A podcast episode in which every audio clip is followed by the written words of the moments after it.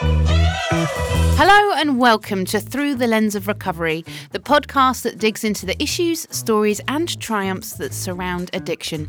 I'm Annie Murray, founder of Horizon, a not for profit filmmaking program that teaches those in recovery from addiction how to create compelling stories through the medium of film.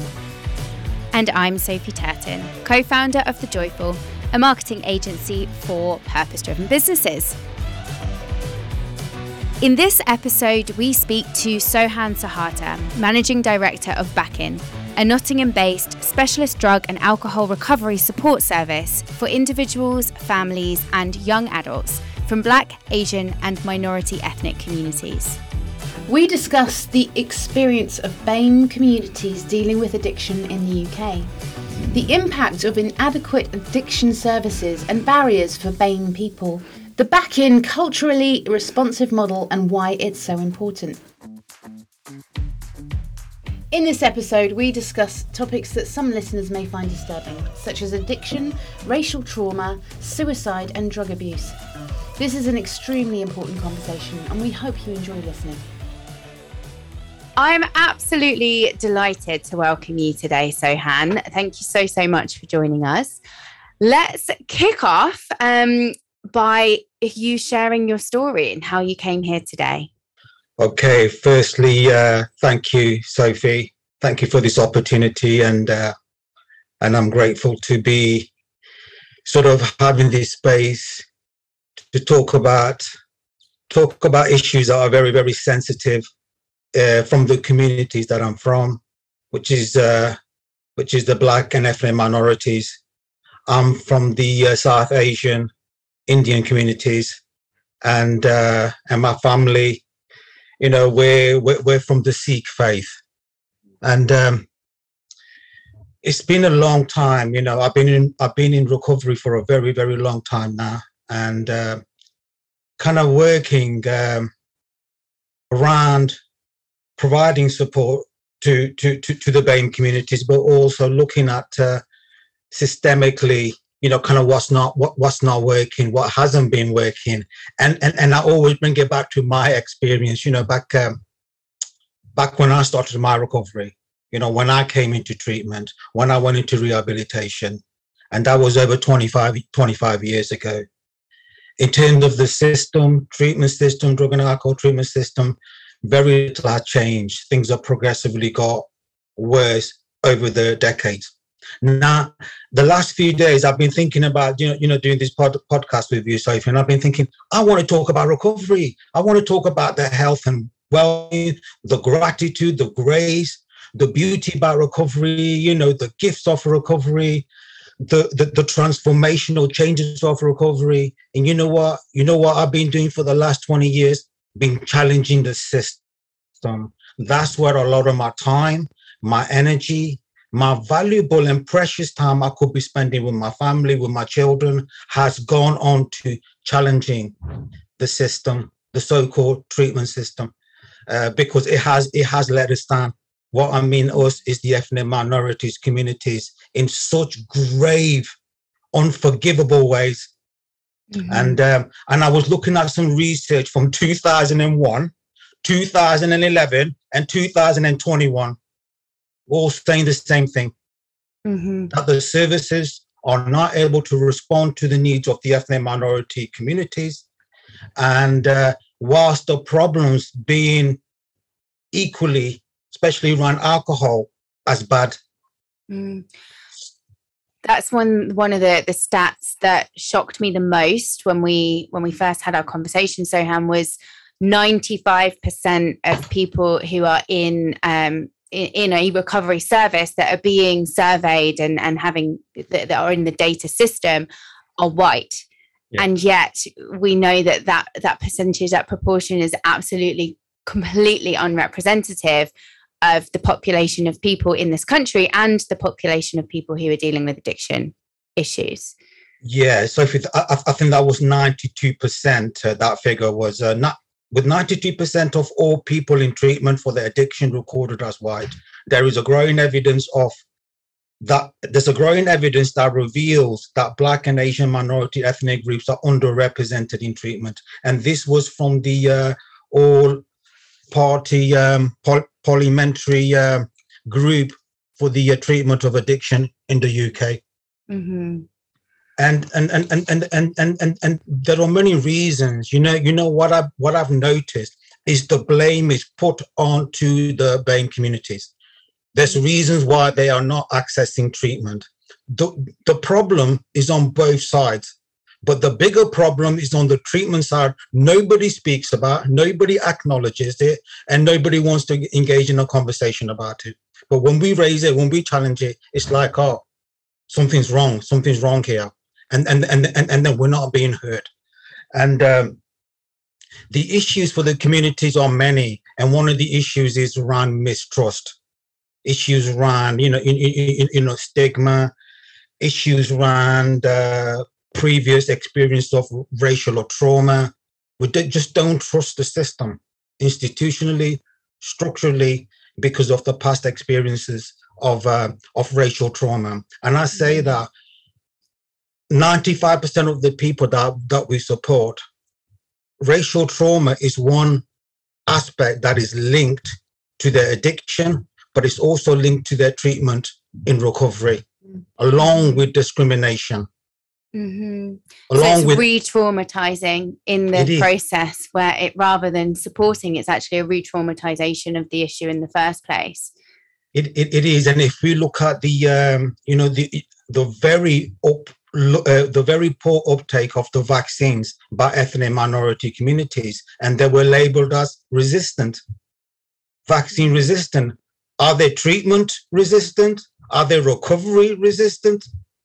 There are issues, deep seated issues that need to be addressed. And I feel the only people that can address them along with partners is people from the communities that understand, that empathize, that, that, that, that relate to, that identify with these particular sensitive experiences, especially particularly uh, around, uh, around um, racial trauma and discrimination and feeling alienated. If we look at the services, a lot of the services I went through, I was probably the only ethnic minority minority person standing there.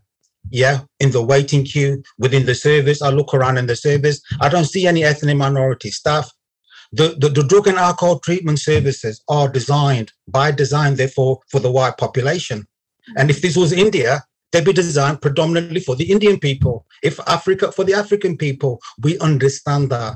But we can we cannot claim to say that our services are welcome to all. They are welcome to all. But if they don't provide what the community needs, then something is seriously wrong. Then we need to address that. Then we need to collectively have a conversation about that as recovery organizations, treatment providers, commissioners, policymakers, government, health planners, public health, NHS England. They all need to come around the table and talk about this because this has gone too far, Sophie. It bothers me. It bothers the life out of me. What drives me? People say your passion because you want to make a difference. The frustration. I got frustration fatigue. Talk about compassion fatigue. We got consultation fatigue. I got frustration fatigue. But the yeah. frustration has been my ally. It's been my strength. If I didn't have that, I don't think I would have got this far. And we don't give up. One of the things is we don't give up. We come too far. And Sophie, it's worth really importantly mentioning now, we've been probably one of the most active voices, one amongst a small handful across the UK, who are speaking about the underrepresentation for BAME communities in treatment, the gaps in services, unmet need. We need other people to come on board and talk to us and let's have an open conversation about it and and and and and, and, and let's go past feeling bad and intimidated and and and, and wanting to avoid conflict. We got to find solutions because people are dying, families are being harmed because their addiction isn't being treated. We know there's a massive problem. We know there's a big problem across the Black and Asian communities and other minority sort of groups. It's interesting as well because um, I've I've been in talking to people um, for for other podcasts. Actually, I've been on a bit of a podcast frenzy um, around uh, diversity and inclusion, and something that's come up again and again has been the get the importance of getting comfortable having uncomfortable conversations And I think one of the biggest challenges that we face in, and, and I can hold my hands up and say, I have been this myself, mm-hmm. is try, is knowing that something has to be done, knowing that there has to be a conversation, but not knowing how to have that conversation, and so avoiding it entirely. And so, what I'm hearing in in what you're sharing, Sohan, and what you shared with me already about your experiences, is that feel that uncomfortability taking precedence over the importance of listening to another person's experience admitting that you don't have the answers. I don't have the answers as a white british person. I don't i don't know what your experience is like. Mm. i understand what it's like to be someone who's dealing with alcohol and, and drug problems. I don't understand what it's like to have the racial trauma on top of that but I want to know. like, and I think that's the point. I want to I want to mm. open up a space for to hear that. And that's where I think that people need to get uncomfortable with that they don't have the answers, they don't know. And that's okay. You're not asking them to, you're just asking to be heard. And, and, and I really appreciate you saying that, Sophie, because it's really, really important. If we can't have open and transparent conversations, we need to start recognizing what kind of what kind of health sector are we in? In term in terms of uh, recovery and rehabilitation, you know, you know, we know people need to get honest. They need to get honest about their dishonesty if they want to get well. That's the first characteristic. And I think if the treatment services, you know, want to be better equipped, I think they need to get honest as well. And I know one of the reasons, one of the reasons that shared with me why people uh, in treatment, especially treatment providers, people working in uh, within treatment. There are people who want to have this conversation. So if it's really, really good, really, really refreshing, you know, most of my sort of English friends and colleagues, they we, we have a conversation because because they know it needs to be had, but they're in recovery. They understand there's another dimension to recovery that they don't understand. We know the lived realities of addiction, we know the, the, the, alienation and the stigma we feel as a collective society. Mm. But but there's layers of our recovery in terms of where, like we're saying, racial trauma, discrimination, you know, cultural stigma, religious stigma. It has a different sort of emotional current. It mm. does have emotional current, and uh, and, and and and it's very very intense. I mean, I mean, I mean, me coming from the uh, South Asian communities, me being a male, and and, and addicted, and me being a male who's been in in in, in out the uh, in and out this sort of criminal justice system, um, I get I, I, get stigmatized. I get um, people don't want to look at me. They don't want nothing to do with me, nothing to do with my family. It's bad for me. I can handle it as a male, but you know what? It's really bad for the South Asian women and girls, especially addicted to alcohol, especially doing doing other other substances. It's really really bad, and we need to have this conversation. And we can't keep putting a plaster. The, what the system has done, and I think it's important for me to say that, they've been putting a plaster on this for the last two decades. One of the ways they do it, they think they're being that that they're honoring diversity, equality, inclusion is by having a BAME specialist worker, a BME specialist worker. Now they've got another one, BAMER. They added an R at the end, end to it, refugee. Get out of here. Mm. That's not, you know, that's not how we're going to do it. I think I think we need to have real conversations. There's a lived reality in the UK. There's a ticking time bomb of people, especially after the COVID, the escalation, the increase in cannabis mm. misuse, uh, uh, uh, synthetic cannabis in particular within the ethnic minorities, the alcohol and the cocaine and the other drugs. Mm-hmm. And, and we need to get ready as a, as a, as a society, as a community. And we have solutions. We have um, we have um, we have created a model in Nottingham over the over the years, Sophie. You know, you know, and and and the model came about as an engage as engaging with communities, families, young people over the years recognizing, identifying what is it that they need, what's not working for them, why are they not engaging, and the ones who are engaging in mainstream services, why isn't it working? The pattern is the same. They consistently keep saying the same things, and that's not going to change no matter what area we go go to. The services are not culturally adaptive, culturally appropriate to respond to their needs. That's not going to go away magically anytime and people wanting to have a support system approach that can help to address their addiction racial trauma, experience of discrimination, and also stigma within their communities. And also, language is another part of that. Uh, uh, culture is another part of that. Spirituality and faith. Mm. The mainstream services are not even picking up these areas. How can they respond to it? They cannot no longer keep on saying the problem is with the community. The bigger problem is with our system and our poor drug and alcohol policy that has failed generations of ethnic minority sort of communities over the last 20 years I've been around. Mm. And and I'm not just saying this, this isn't just like um, like strong emotion. There's facts, there's data, there's research, there's needs, health needs consultations reports going back 20 years. So all this is altered. Sohan, when we spoke before, you gave me um, an example using um, using Nottingham uh, and the, the, the representation of um, BAME people communities living within Nottingham versus the amount of support that's actually engineered towards the the specific culture, the cultures and, and the, the religious differences. Could you just tell us for, for the sake of the podcast that again, because that really shocked me.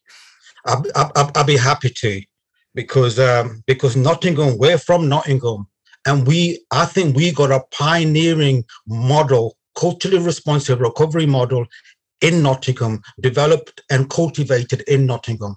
And, and Nottingham doesn't recognize that as as yet. There's something about stigma. You know, you, you know, we're being ex-offenders, we're being in recovery, and, and and the issues around commissioning. I'll come back around to that. One in four people in Nottingham are suffering with mental health one in 10 are having issues with substance misuse. Nottingham population, I think, is over 300, I don't know, estimated over 330,000. 45%, approaching 45% and over is BAME, Black and ethnic minority communities. And if you look at this population, the figures are given and the people accessing the mainstream drug services, alcohol treatment services, the numbers are so shocking I'm not even going to say them in this podcast because we have hope for Nottingham. The numbers are so low, so if you right? But Nottingham will not acknowledge it. And I want to say this there has been a collective failure of local authorities in Nottingham over the years. They will not listen to us. One of the things, you know, they invite us into consultations, they want to have meetings. They don't hear us. They listen, but they don't hear us. It's all tokenistic, all of this uh, inclusion and diversity sort of it's it's it's all a show and i want the reason why i'm why i'm saying that because because our sentiments what we convey what put forward what we tell what we share with the commissioners and local authorities you know what it doesn't translate into action it doesn't translate into commissioning sort of change or treatment system change or, or, or inter, uh, uh, uh interventions change nothing it just falls on deaf deaf ears. It looks good. We've spoken to BAC-IN, we've spoken to someone, we've spoken to definite minority communities. Tick this box, tick that box. I want to see action as a response of the expertise, the lived experience that I've imparted with you, that hundreds, hundreds of families over the years have have left with the commissioners local health authorities, that hasn't translated into system change, into culturally appropriate services, into, into, into, into increasing sort of ethnic minority sort of workforce. It hasn't. Things are the same. If they are changing, they're very, very little. And I have to give credit to that wherever it is, but it's not good enough. It, it's not to the standard that it needs to be. I would like to ask Sohan, um, you've been in recovery 25 years, is that right?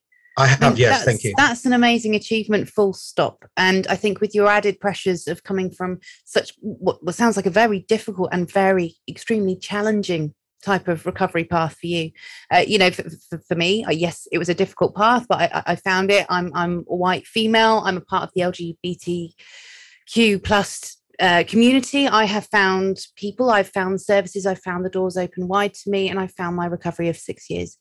Um, my question to you, I, I think, is you found your recovery you're 25 years in and you, you said you wanted to speak about some of the joy of recovery and i'd love to hear some of your joy of recovery as well because i am hearing very much of, of the difficulties. But how have you managed 25 years with all these added challenges? How have you stayed sober through this? I mean what what, what would be your advice to other people now? What what could they cling on to that would help them find sobriety? I think thank you Annie i think for me because my addiction took me to places, one of the things I vowed in my early recovery, I never want to go back there again. Mm. I never want to go back to that pain, that misery, mm. that heartache, that turmoil, that anguish that I went through, that my family went through, that my mm. mother went through, my father went through, and my children neglected and abandoned because my addiction had a hold on me. You know what? I don't want to go back there again. That was my attitude. I'd rather take a bullet. I'd rather take a bullet than pick up and go back to that misery, that heartache, that mm. torment. Don't want to go back there. So I think mine was like a, at the beginning was a gritted attitude. Okay. Yeah. Yeah.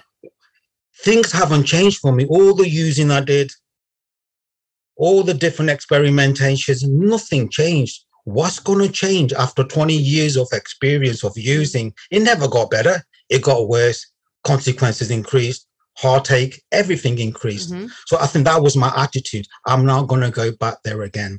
And I think the other thing that helped me was um, was uh, was my involvement at that time in the 12 step fellowship of Narcotics Anonymous. Great. Now I got to say this: I've been in that fellowship. I move across wherever wherever there's a good community, good mm. support. Mm. I'm going to move there. Why not? Mm. I can learn. I can grow. We can give, and we you know you know give and take. But NA was uh, Narcotics Anonymous in Nottingham. I think it started, it was six months into his, in, in the first meeting ever in, in, in, Nottingham at the health shop. And I mm. came into that in the mid 90s. And it was difficult at first for me because I felt alienated because it's all new and everybody's talking a different language. And, mm. I'm, and I'm mm. amongst people, I've never been around these people before. People mm. who want to get sober, they want to get they want to come off drugs and they're talking about 12 steps. All of this was alien to me. But yeah. slowly I started to make friendships in there. Some of mm. my best friends are from NA, and some of my best friends are white. Yeah, yeah my yeah, best friends, and, and and some of my friends are from the LGBT community. Yeah, really, really good friend because we we get on, we understand, we understand the challenges we face as minorities, but also, but but but the love for NA. I got so much love for NA. I got so mm. much love for the addicts that walk in one day clean. Yeah, yeah. They said they, they said they have a desire I get fired up. I'm on fire when I It's a beautiful thing. yeah. And I've been to the and I've been to the conventions. So a lot of my recovery foundation, mm. I, my roots are in NA. Yep. I've got to say that I have yep. the highest love and respect, you know, as a fellowship and as a 12 step program. Yeah. You know, I've, I've, I've, I've had predominantly positive experiences, but I have racially charged experiences as well. And, and I didn't and I didn't want to go back to the meetings and yet, that's where I found solace. That's where I found comfort. Mm-hmm. I found comfort being in a space where everybody's got the same intention. I don't want to use today. I don't want to get high today. Mm-hmm. There's got to be another way. I want to live a better life. I want freedom from addiction. That's the space I was in. And I felt comforted in that space. That was my solace. That was my space to get out of my, my, my, my negative thinking. Mm-hmm. But there, there was other things happening within that space you know, mm. experience of discrimination and uh, mm. being the minority was a difficult, difficult mm. one. I feel quite comfortable going to meetings, but I know people from our communities, they may not feel comfortable. Um, I mean, that got me through. And my, and um, yeah, the, the, the steps, the reading, the literature and all of that, reading about addiction, recovery materials, load of things got me through. But the one thing that's been consistent and is really important was my faith mm. a faith that I uncovered in my recovery, a mm. faith that came I came to connect with us through soul searching, through a broken heart, a tormented mind, you, you know, from a suicidal, a deeply psychotically suicidal state of mind, I connected to my faith. I found my faith. In the moments when I wanted to give up, and not carry on and go back. I'm not going to go back. I said that already. But there were, you know, the you know the lived realities. When I'm in that space, I'm fighting against that. It was my faith, a faith that I had no name for, no description for. It was something greater than me. It was something, it was something beautiful. Mm-hmm. And that's how I see recovery. I see recovery as a noble journey, as a noble remedy, as a noble freedom from addiction, from the heartaches of addiction. That's how I see it. And I did a lot of reading. I spent a lot of time in the library. I didn't do hmm. too well at school. All my learning I did in recovery. I never worked before properly, full time for anybody, because because my life has been an active addiction from the age of eight and a half, nine, all wow. the way into me, all the way into That's my thirties. A long time, hmm. yeah, yeah. amazingly long time. Yeah, and and I learned a lot of things, you know what I mean? And uh, and and I want to talk about recovery. I already said recovery on noble journey is the most beautiful thing that has happened to me. It's the most beautiful gift that's coming to coming to my grasp into mm. my path. Because when I was in addiction, I was looking for is there anything for me, anything that can lift me out of that world of darkness and desperation and mm. decadence? Is there anything? I didn't know it would be called recovery Many mm-hmm. years later, I find out it's called recovery. And am, yeah. I, am I going to let it go? No way. I'm going to celebrate Indeed. recovery. And what champion recovery. What they say in the rooms, isn't it, is that it's, it's, a God of your choosing. It's it's a higher power of your understanding. So it doesn't need to be scary. It doesn't need to be religious. It doesn't need to divide us either. We can yeah. all collectively come together, no matter what sort of ethnic background you're from. We can collectively yeah. come together and say, well, actually, something here in this room, in this in this universe, is lifting us all out of this addiction yeah. and into recovery. So it is a beautiful thing. I've been there myself and yeah, every day is magical and a gift, of course. Um, so I, I, would like to understand a bit more about what it is within the services and what it is that what I'm hearing is that people are maybe holding back in in black and, and ethnic minority groups. They're finding it difficult to access the services that that I've accessed and other people, many other people have accessed locally here in Brighton and Hove, for example. Um, what is it that's stopping people accessing the same service that I've that I've gone through here in Brighton, for example?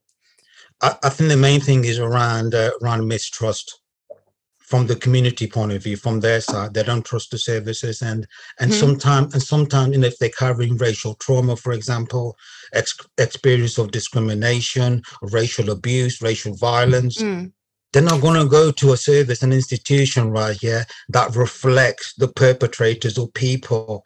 You know, I'm talking about transference here.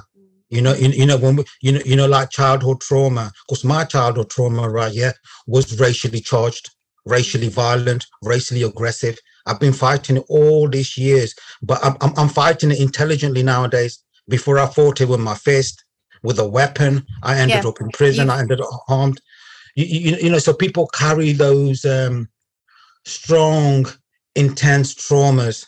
And mm. and um, and I'll give you one example. One one mm-hmm. of our one of our service users, one of our peers. We don't like to call them service users. We like to call call call our peers friends or BAC-IN. Yeah, mm-hmm. we're not. I'm not a service user. I'm not a patient. I'm not a client. I'm not this, that, and the other. I'm a friend of BAC-IN. So anybody that comes here is a friend of BAC-IN. Is a friend of recovery, you could say.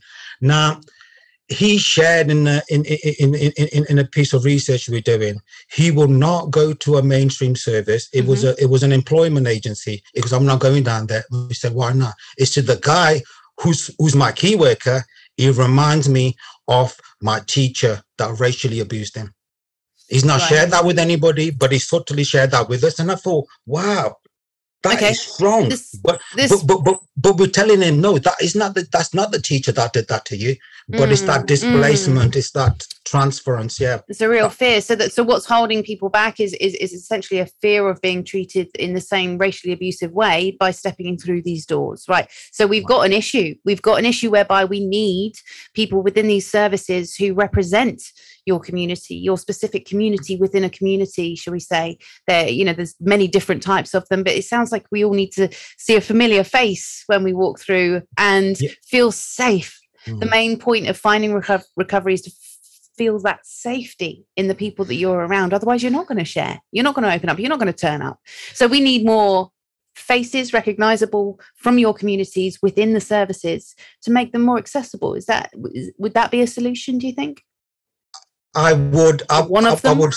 I would I would say it would be one of the solutions, mm-hmm. but but but what we don't want it to be a marketing optic, a marketing sort of exercise mm-hmm. where where having having a black and brown face in your mm. organization it frees you from yeah box ticking it frees you from the responsibility of modifying the programs, you know, the interventions. Mm. You know, you know, trying out different interventions. Yeah. I think what will it's partly it will work because you need faces, you need familiarity, mm-hmm. you need to be able to relate to people, identify culturally. But but what I would suggest is having people with lived experience who want to work in this field from the ethnic minority mm. communities because they can better engage. But if you just got black and brown faces, because I tell you, people from my community, I can't, most of them I can't relate to. I can't identify with them at the level of my recovery, my mm. recovery needs. I cannot because it's like we live in two different realities. So in the services, we do need to increase, but we also need to skill up the workforce as well. But also right. the workforce that's not kind of BAME. We talk about cultural competence training. Uh, and then and, and then culturally informed training. No one's talking about that. Everybody's jumped on this. Oh, you, you, you know, you know, you know, trauma informed care. Nobody's I was going to say trauma informed care has got a much bigger reputation or a much bigger press these days. Yeah, yeah. And it, it seems again to not be specific enough and yeah. for the the responsibility to really look at where that trauma is and why and really show a willingness to be in the space of empathy for different minority groups. It, it's mm-hmm. not just about trauma, we all have trauma. It's a specific mm. kind of trauma that that you're that, that that is required. And and i think that's a really a really important point generally in how we can how we can even go to the root of all of this which is cultural um, discrimination racial discrimination that is that is an undercurrent in this country. Whether you like to admit it or not it's it's it's clearly there and so much of that, I think, comes down to misunderstanding and mm. fear driving people's behaviors. And it's reflected in a system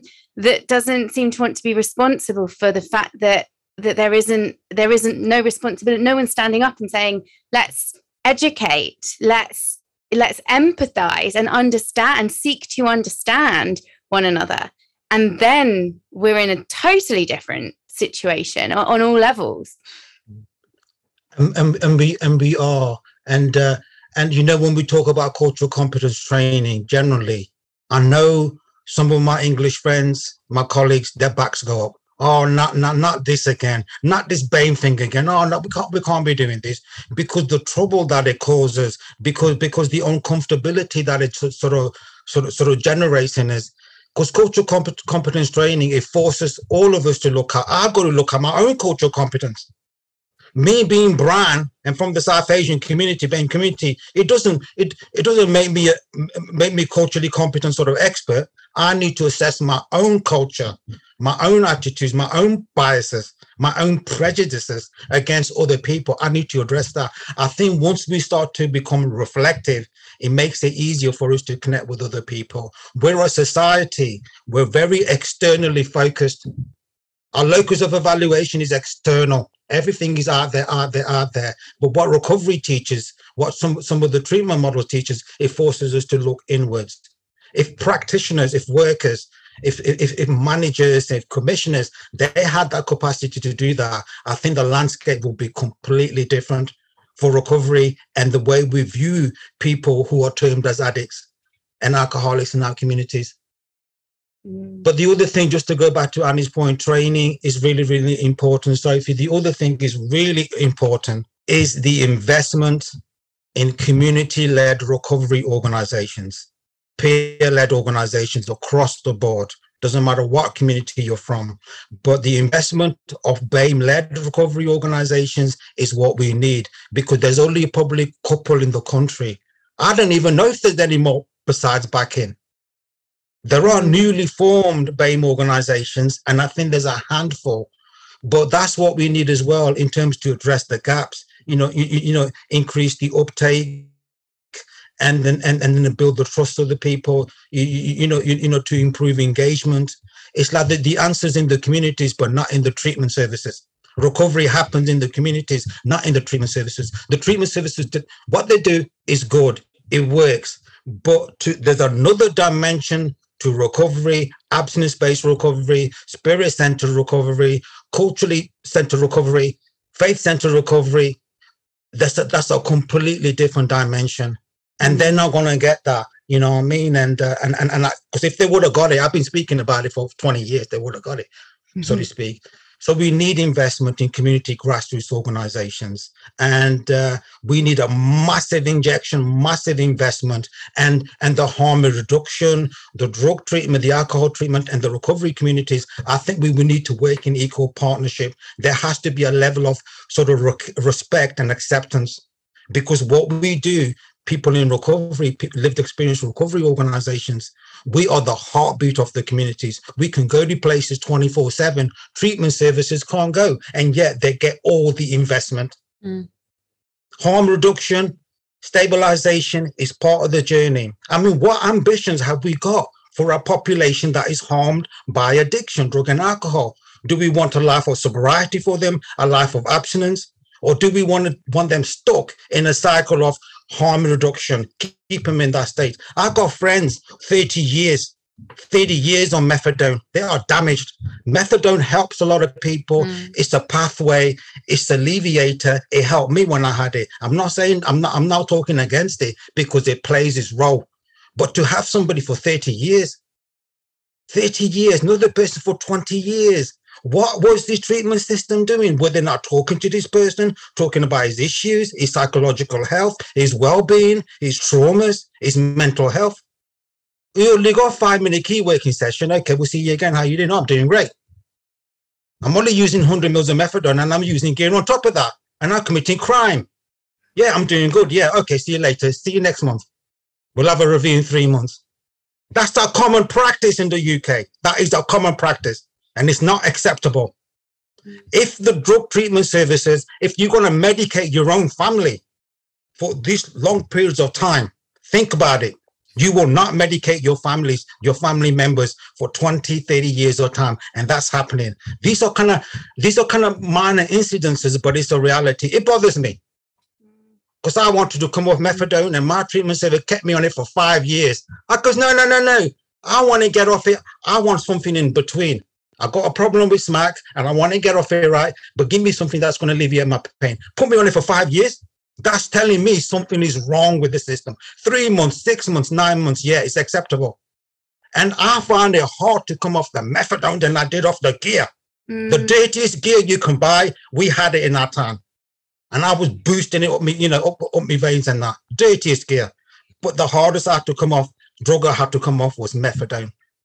I'm not slagging methadone. I'm not putting it down anything like that. So if you know, you know what I mean. But I'm just speaking about. I feel strongly about that because I know a lot of my friends in my past they're on methadone program 20 over 10, 15, 20 years. You know what? They said they're not going to come off it. They're going to stay on it. You know why? Because it allows them to continue to use on top of that. When they got no money, yeah, when the money is spent, methadone will do. Mm-hmm.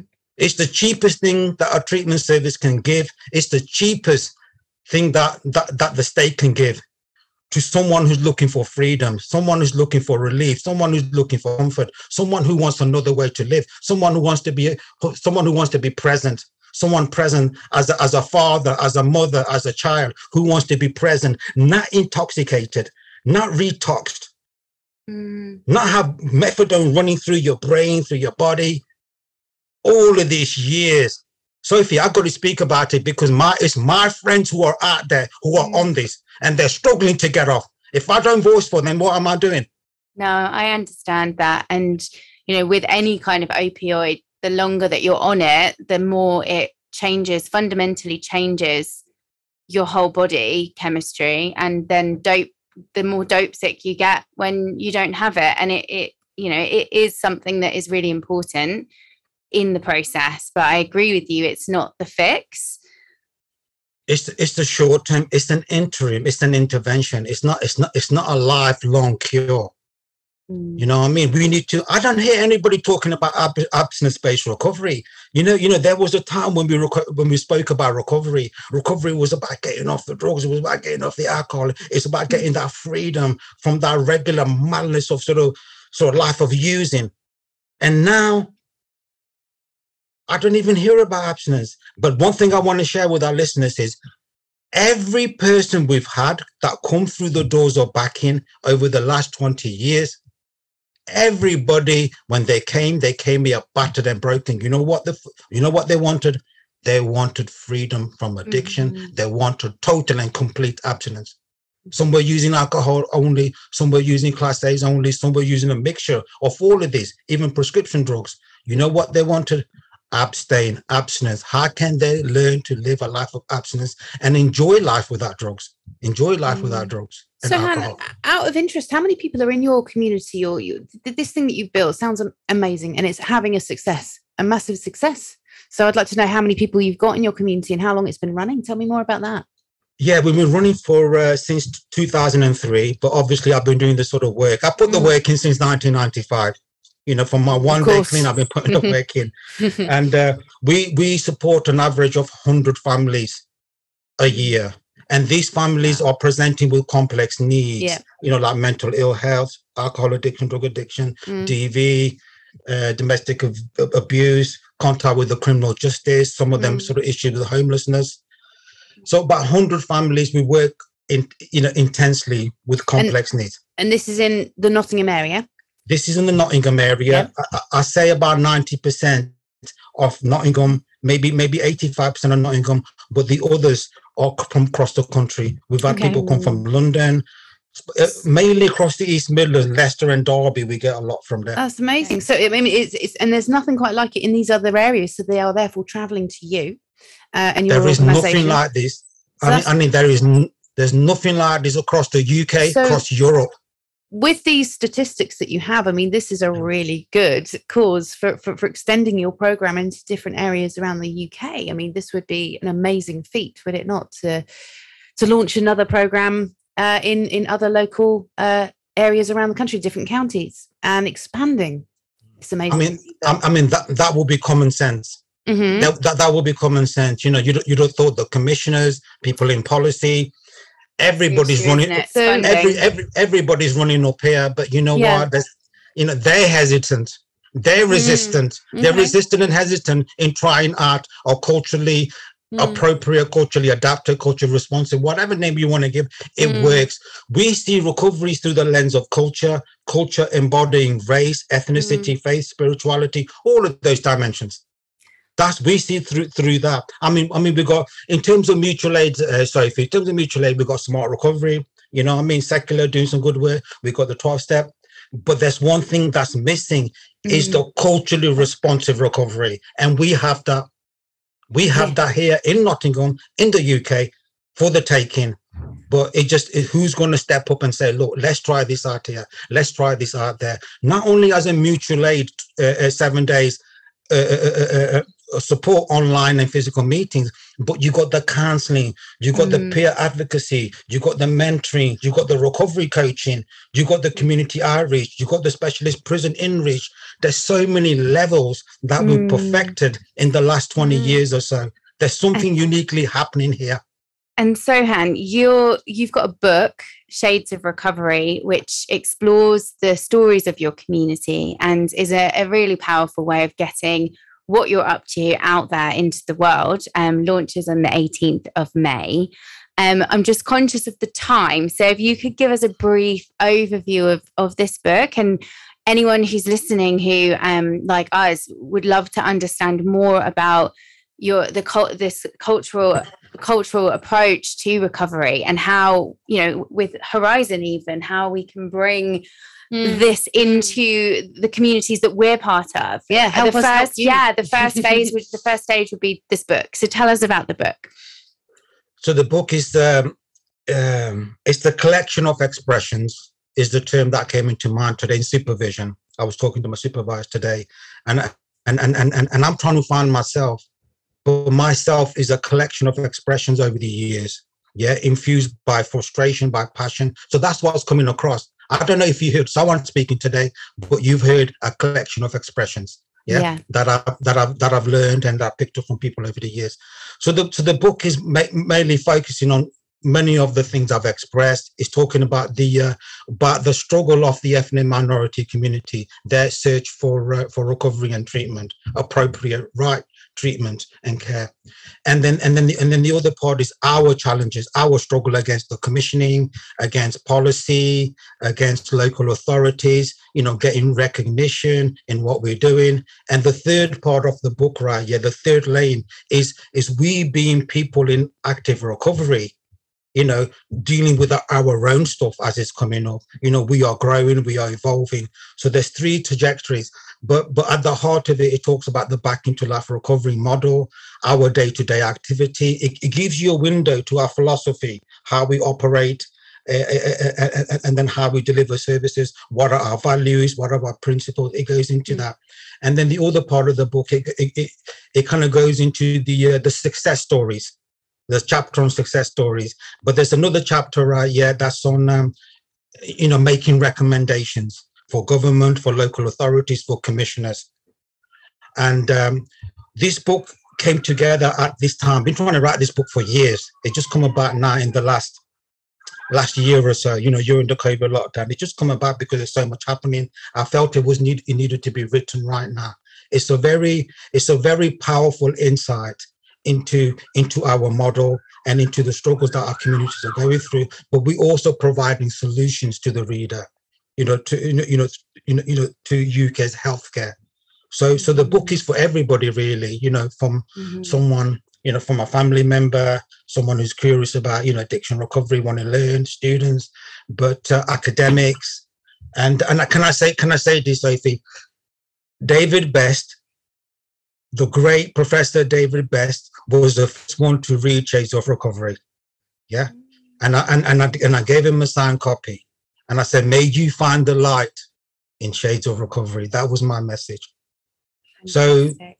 so he gets it. You know, he gets, you know, you know, it's the cultural issues. I think that's what we put in the spotlight on, shining the torch Mhm. on the cultural issues, like we talk about, you know, racial trauma, discrimination, all of that. That is really, really important. Part of someone's addiction is also part of their recovery, part of their treatment and well-being and rehabilitation. Book can be you, you, you- you can get the book on Amazon. And we will um, share the link in the podcast notes for anyone um, who is listening, um, and and certainly anyone who's listening who's involved in any kind of decision making when it comes to recovery. This is this reading this book is an absolute must.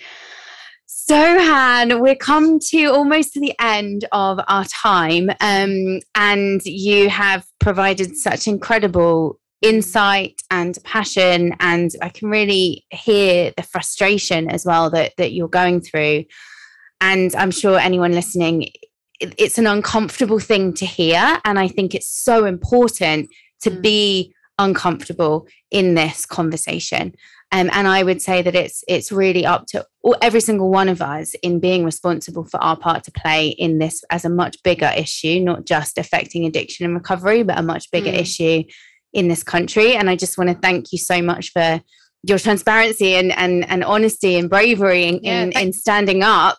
Thank for all you for helping us understand more the issue as well. Because for, for me, it, it, it's not black and white. Is it? It's, it's literally it's there, there. There are so many different things that we can do to help uh, individually and collectively. But certainly the services can can really step up here as well. But uh, making the issue known is half the battle. So the more we can shout about it together and uh, and raise those voices and, and get this this issue heard and properly properly seen to and and and and and, and da- adapted Yeah. the people. Yeah. Can I, can I can I just leave on one message? All all the drug workers, all the people working in treatment and recovery, you know, you put in your heart and your commitment into helping people in the communities. Mm. I want to say to you, well done, well Mm. done for being part Mm. of the solution. There's so Mm. many of you around the country, and to some of the commissioners, you know, who are open-minded. Maybe Mm. maybe the one or two one or two people in policy who are open-minded. I want to say, Mm. you know, good on you. Mhm. Thank you, Sohan. Um, and Mhm. before before we go, I'm going to hand you over to Annie for our Oh. rapid fire question round. Okay. Um, Here we so, go. so are you ready? Yeah. Sohan, what do you enjoy doing in your free time? Uh, chewing gum. Oh, That was just came not to me, I don't- Uh, yeah, yeah. Would you like? Is that your final answer? That's- No, no, no, no, no, no. What do I like? I, I, I think it's spending time with my family, with my Yeah. grandchildren and my children and my mom and rest Mm. of my family Mm. when I get the time, and that's and I value that. Beautiful. And what's one piece of advice you'd give someone who's sober curious, perhaps from perhaps from your similar background? Um, And maybe who just wants to get free from addiction. yeah.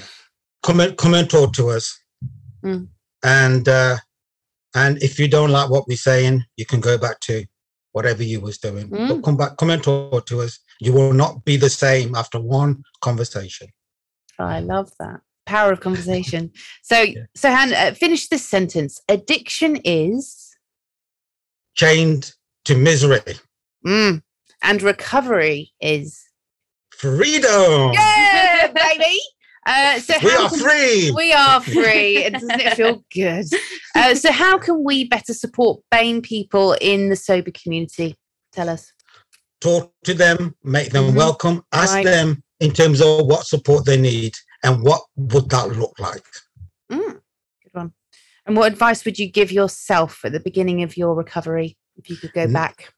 Never give up. Recovery will be the best thing that will ever happen to you in your whole life. And do you think you would have listened to yourself? I would have heard myself loud and clear. Loud and clear. Look, good, good. I'm glad. Thank, Thank you, you so so, much. much, Sohan. It's been a real pleasure. You're welcome. Thank you for this opportunity. Sophie, Annie, great to speak to you today. Thank you for this You space too. and uh, Continue bless the you. good work. Take care. You too. You too. All right. Take care. Bye. We hope you enjoyed this episode. This podcast has been brought to you by Horizon, a non profit that provides film and media training to people in recovery from addiction. To find out more about Horizon, you can visit our website at www.myhorizon.rocks or follow us on Instagram, Twitter, and Facebook at Horizon Brighton.